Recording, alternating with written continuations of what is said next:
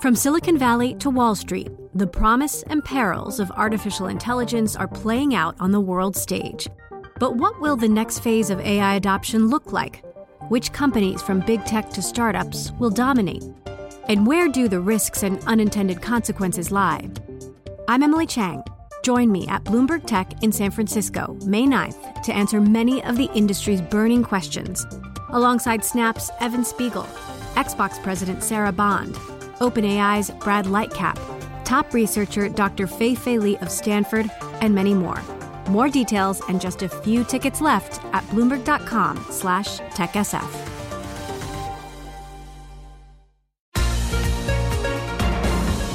Welcome to the Bloomberg P&L podcast. I'm Paul Sweeney along with my co-host Lisa Abramowicz. Each day we bring you the most noteworthy and useful interviews for you and your money, whether you're at the grocery store or the trading floor. Find the Bloomberg P&L podcast on Apple Podcasts or wherever you listen to podcasts, as well as at bloomberg.com.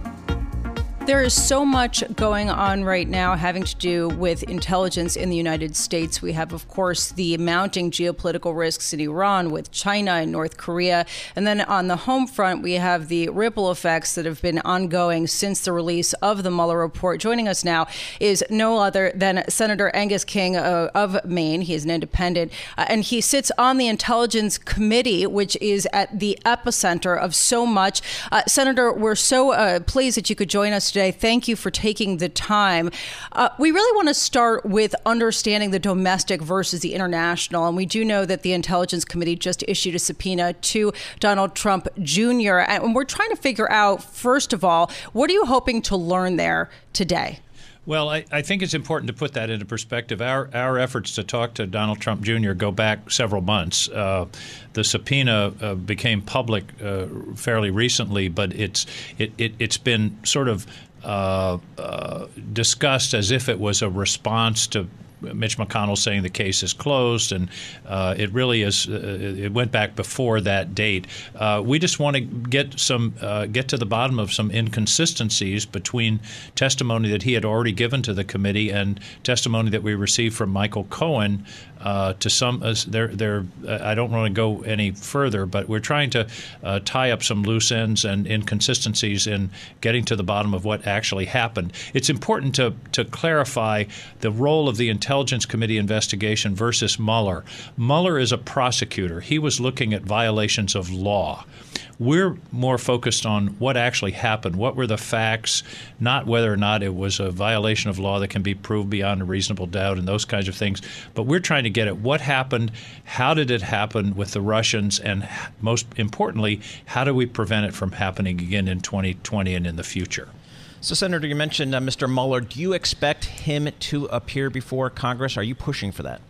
I think it's important that he do so. Uh, of course, his his report is 458 pages. It's very clearly written. I commend it to people. If you have a weekend, it's it's really worth reading because it, it's uh, somewhat different than what Attorney General Barr represented, uh, and it's uh, very detailed. And I think he should uh, uh, be allowed to appear. I think he has an important voice.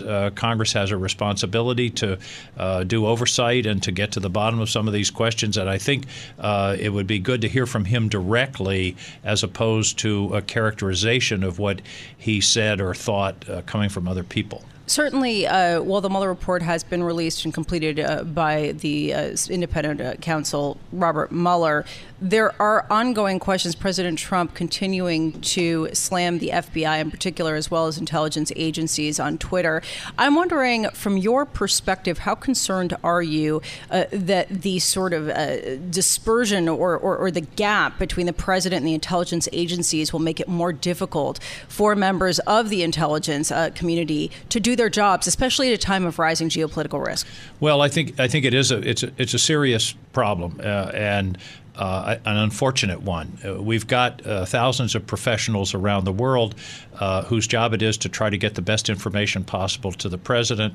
And uh, there are two problems. One is if he doesn't listen to that information, uh, there's potential mistakes. He, you can, you know, you can make errors if you don't pay any attention to the facts, and, and and that's number one. Number two, there's a subtle message and sometimes not so subtle message that goes back to the intelligence agencies that says, "Tell me what I want to hear." Uh, cook the data. And uh, if you look back in recent American history, some of our most serious foreign policy disasters have been based upon policymakers pushing the intelligence and military community to, to form the, the, the story according to what the policymaker wants, where they want it to come out. That is a is a very serious danger, and it's one of the things that really worries me about uh, the president uh, uh, attacking and and uh, trying to push around uh, the intelligence agencies. He ought to listen to what they say. He doesn't have to buy it uh, necessarily, but to publicly uh, denigrate what they what these uh, career professionals do is is harmful, as I say, on two levels. Senator, let's switch gears a little bit to uh, cybersecurity. I know that you and Representative Mike Gallagher announced last week that uh, you will be leading a newly established Cyberspace Solarium Commission. Talk to us a little bit about this commission. What is its focus? What is its scope? What do you hope to learn? Well, this was created. Uh, the, the, commission was created by the Congress and, and, and signed by the president. It was in the National Defense Act that passed last year. And the fundamental idea is that we don't have a cyber doctrine or strategy in this country. We have a multiplicity of agencies that are working on it in various ways. But the bottom line is that we're we're vulnerable we're incredibly vulnerable, both in the private sector and in the public sector, whether it's the uh, energy grid, the financial system, uh, their, their, our election system, uh, and right now, as I say, we have no strategy, we have no doctrine. Our adversaries feel that they can attack us with impunity. And the purpose of the commission is there are four members of Congress, four or five members from the executive branch, four or five from the uh, private sector.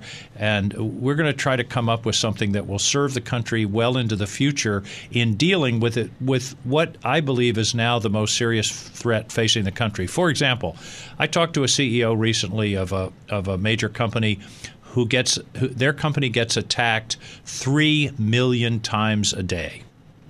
I've talked to small banks who get attacked 100,000 times a day. Now, some of these are state actors, some of them are garden variety crooks. But the point is, this is a hugely uh, dangerous and vulnerable situation for this country, and it's only going to be multiplied by 5G, where everything's going to be interconnected vehicles and microwaves and refrigerators and you name it and that's going to make us even more vulnerable. And so it's it's urgent that we get on top of this, and that our adversaries understand that if they attack us, they're going to pay a price. We just have about uh, 30 seconds, but why why did it take so long? Because it seems like this has been a threat for a while that's been escalating. you, you, uh, you, know, damned if I know. I mean, uh, there's a small group of us who have been pounding the table about this in intelligence and armed services for four or five years. It's co- it's complicated. It's hard. It's it's uh, there's a lot to it, but it's something that's really important. And finally, I think we're at it in a systematic way, and hopefully we can uh, bring some important policies to the fore. Senator Angus King, thank you so much. Senator King is the independent senator from the state of Maine. He also sits on the Intelligence Committee as well as the Armed Services Committee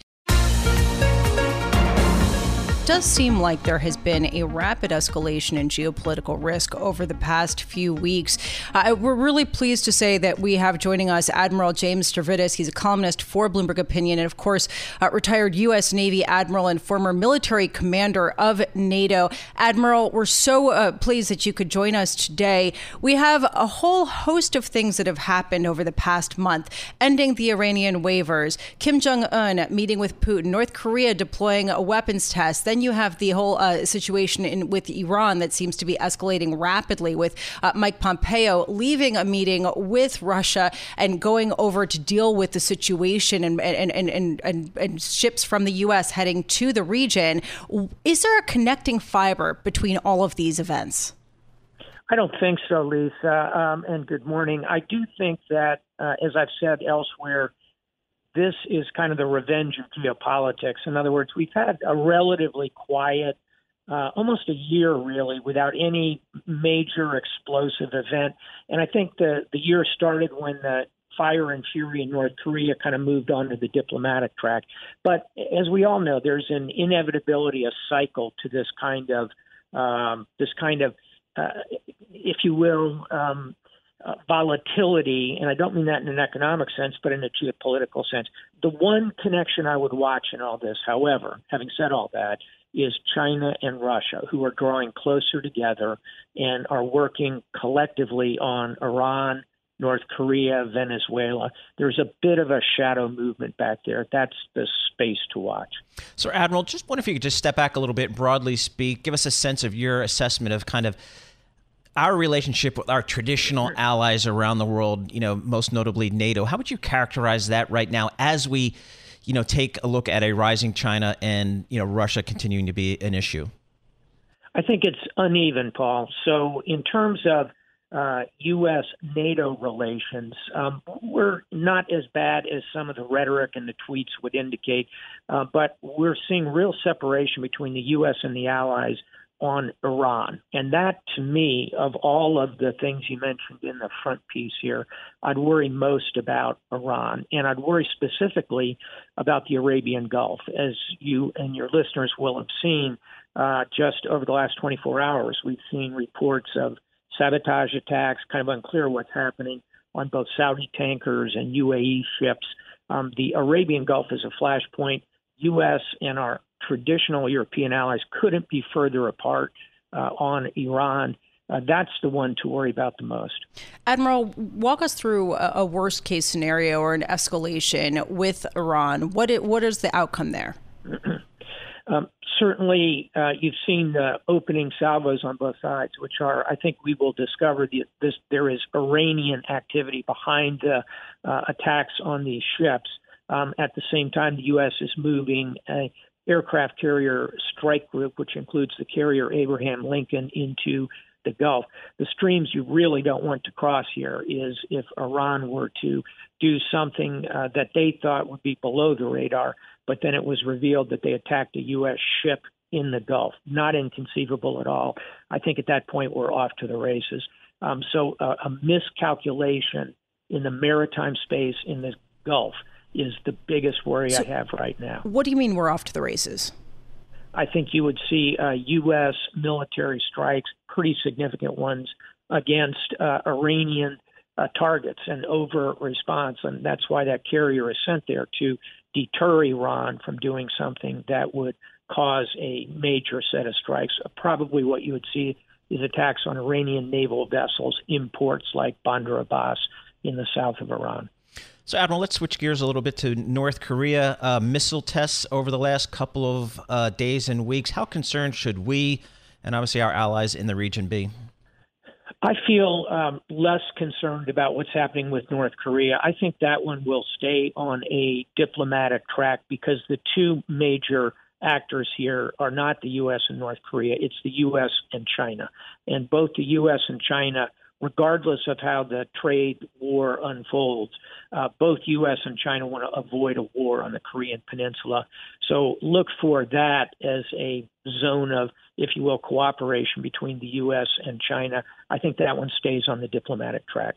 Is there an alliance left that is strong enough to uh, continue through these ge- geopolitical risks with the U.S. and Europe? Um, as long as the U.S. and Europe, particularly using the vehicle of NATO, stay aligned, um, there is plenty of capacity in the West to deal with all of this. Just to give you some numbers, the U.S. spends $600 billion a year on defense. The Europeans spend $300 billion a year on defense. Uh, China and Russia combined spend less than 300 billion. So we outpace them three to one, even if they start working very cohesively together. But the key, Lisa and Paul, is keeping U.S., European, if you will, NATO together to face these global challenges. So, Admiral, we know you have a new book out this year entitled Sailing the True North 10 Admirals and the Voyage of Character. Just about 20 or 30 seconds. Give us a sense of what's really the key takeaway from that book is for you. That leadership is important, and leadership is what we do, what we exert on others.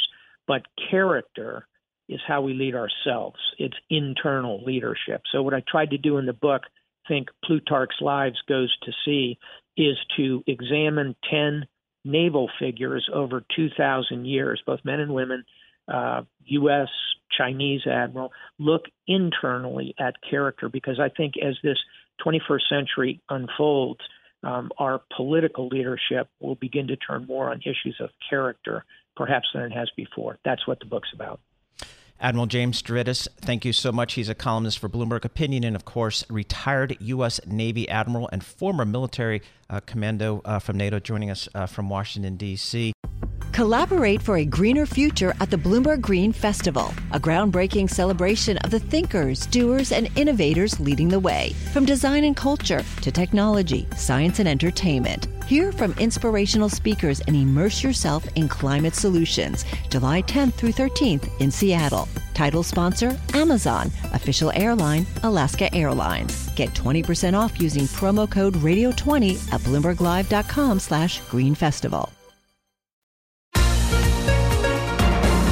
All the major U.S. indices are lower today, but tech is getting especially hit. And in the tech universe, Apple uh, shares down more than 5%. And there's kind of a double whammy here. Joining us to talk about this uh, and all things tech, Tom Giles, executive editor for technology for Bloomberg, joining us here in our Bloomberg Interactive Brokers studios. Tom, so let's start with Apple, uh, sort of double whammy here. Could you lay out what's going on? Sure. It started out bad for Apple when we got the news about the the, the, retaliatory trade tariffs from China, right?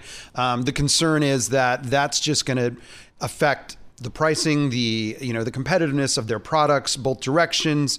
Um, trade war has been a constant, uh, you know, drag on Apple stock for many months now, and and this just brought it home even further. Then later in the morning, we got the Supreme Court decision that essentially said consumers can now sue Apple over pricing in the app store right? So when when an app when an app developer say spotify wants to make its product available on the app store uh, Apple charges them a 30% commission, as it were, this ta- App Store tax. Um, there's been this growing drumbeat of opposition to this. Spotify taking it up with, uh, you know, European regulators. Um, now we're seeing it again in the Supreme Court. Uh, what that it's the concern is that that's going to put added pressure on Apple to reduce or maybe even do away with these fees that it charges app developers. I don't think you're going to see a complete uh, elimination of them, but certainly this idea of is it fair for Apple to charge an app developer a 30% commission if it wants to sell its wares on their their marketplace? And remember that really resonates right now with a growing political you know discourse in this country about whether the big tech companies are too big, too powerful. Liz Warren, for example, has raised some of these same issues about the Amazons and the Apples of the world, is it legal? Is it right for them to be able to compete with the same players that operate on their marketplace. So in Amazon's case, it's they, they, run a marketplace, but Amazon is actually competing with some of these people who sell their goods on its on its on its um, on its on its platform. And the same thing is happening here with Apple. And, and for Apple, it's it's particularly an issue because they're trying to pivot their investment story away from hey, we're just an iPhone. We want you to focus more on our subscription, our services business. That this hits right at the heart of that. Absolutely. At a time when uh, iPhone demand is either stagnating or declining, or certainly not having the growth that we saw for that for a decade. Right. This was the cash cow, and now Apple increasingly wants you to think about them as a service provider company. And a big part of those services are ones that are available in the App Store, this huge platform where we go to make purchases for all of these kinds of products. Netflix, for example, um, uh, uh, Spotify is the other example, and and what they're increasingly saying to Apple is, well, we shouldn't have to pay you this commission to operate on your marketplace. So Apple definitely having a bad day, and we really can't underplay the point that trade really plays here too, given how much Apple depends on China. But we would be remiss if we didn't get some uh, comments from you on Uber and what's been going on there. Shares down today, nine point four percent, uh, now trading at thirty-seven dollars and sixty-eight cents a share. Remember the IPO last week, forty-five dollars so it's been a brutal opening. And again, the real question here is how much is this a ride sharing specific story? And how much is this a commentary on those unicorns, on those private tech companies uh, that they are overvalued and are really have not that much upside? Yeah, great question. So for Uber right now, they could not have gone public at a worse time, right? This is the two days when the trade concerns over trade have been the absolute worst. So there is an element in fairness where you would want to see how they'd be performing if that weren't happening. That said, when you look at the commentary right now that's coming out of Wall Street, it's very clear in raising a great deal of skepticism about the business model, the path to profitability. How long is that going to take? And they're looking at Uber's S1 and Lyft's numbers. Um, they just had their first quarter results as well as a public traded company. And they're looking at them and going, I don't see a clear path to profitability. So I've got concerns about it.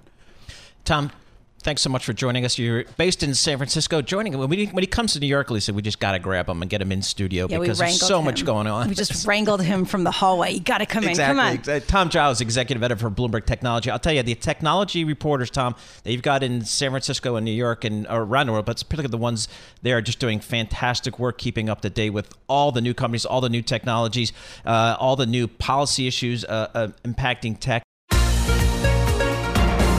Well, the rising trade tensions between the U.S. and China cannot be good for emerging markets. To get a sense of how to view emerging markets in the current scenario, we turn to Dr. Win Thin. Dr. Thin is global head of currency strategy at Brown Brothers Harriman and Company. Uh, he joins us on the phone from New York. Uh, Dr. Thin, thanks so much for joining us. So, how do you approach emerging markets given the deteriorating trade scenario that seems to be developing over the last week or so? Uh, first of all, thanks. It's always a pleasure to come on. Um, honestly, I've been negative on EM all this year, and that's really mainly due to the sort of slower global growth, um, you know, simmering trade tension story. So to me, this, this latest flare-up uh, uh, in the trade wars in, just sort of crystallizes those risks and, and you know sort of doubles down on. It. Because look, face it, tariffs, um, a true uh, trade war between the two biggest uh, world economies, um, it was one of those exogenous shocks that could, I'm not saying it will, that could uh, trigger a serious downturn in the global economy. That's not my base case. That's tail risk, but I think the tail risk is growing. My base case is that they still work. They it takes a while. It's going to take longer than we expected, but they work out some sort of face-saving compromise uh, over the next couple of months. And you know, it's I think the markets disappointed because all the comments were steering the markets towards, yeah, yeah, deal's close. We're going to get one in May or June, and and you know, uh, markets took them at the word. We're hearing from both sides, both China and U.S. So this was a real gut check, and I think it's you know, it's, it's going to take a while to get over it. Um, you know, so where are we left? Well, global trade will, will suffer. Global growth risks are rising. And those are two things that are very, very, very negative for EM. Uh, and so uh, I see continued weakness. I would say intensified weakness ahead. Okay, so right now we are seeing the MSCI Emerging Markets uh, Currency Index actually poised for its worst day since August 2018. It's the lowest level now since January, so the beginning of January. So we've basically erased 2019 gains. I guess the question is going forward, how much more downside? I mean, you were saying basically it could deepen, uh, but are we talking about, you know, a real uh, sort of downturn that is devastating for all the people who are long EM earlier this year? Uh, yes, I'd say. You know, at the very least, if you're looking at say, we say we just look at MSCI EM, just the equities itself, uh, then you have to look at you know possibly revisiting the the January low. I mean, I think the currency uh, you point out the currency index, which is based on the equity index, it's it's leading this move. It's almost it's it's heading towards that way.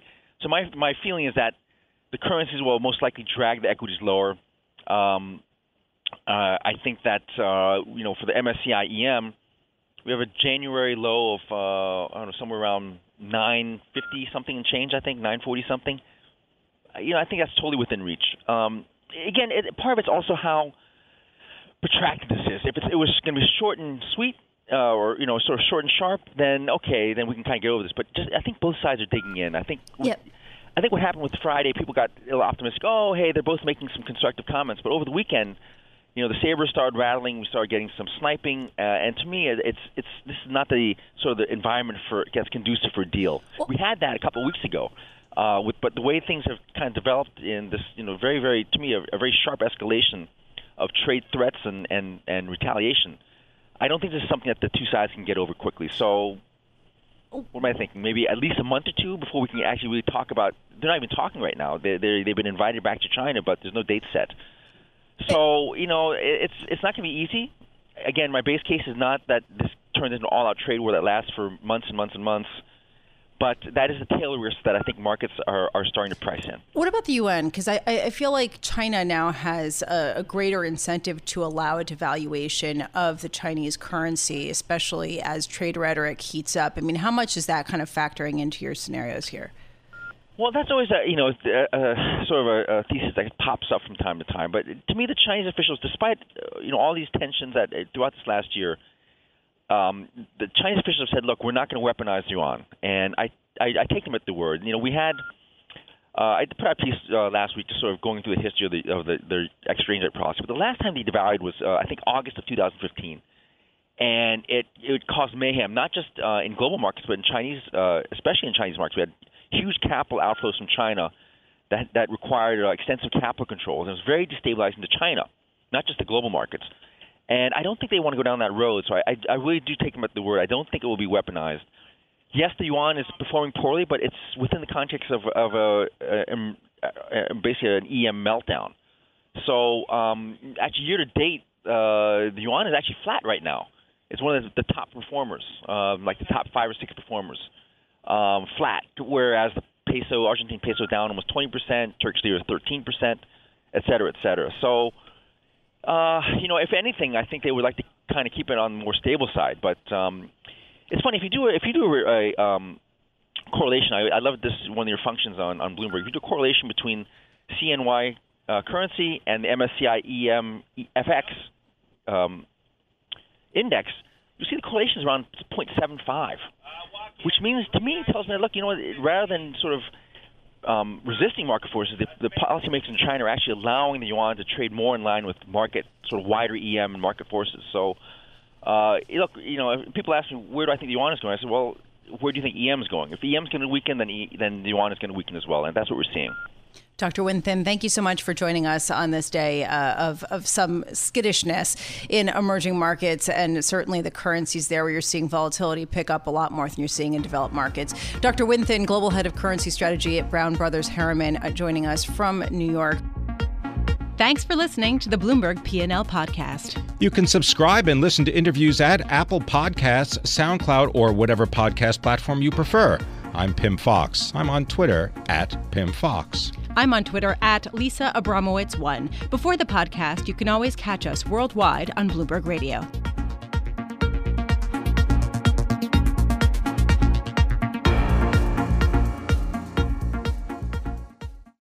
Join Bloomberg in San Francisco or virtually on May 7th for the Future Investor Data Powered Transformations. This 2024 event series will examine how data is not only playing a pivotal role in investment decisions, but serves as a driving force behind the construction of innovative, investable enterprises. This series is proudly sponsored by Invesco QQQ. Register at bloomberglive.com slash futureinvestor slash radio.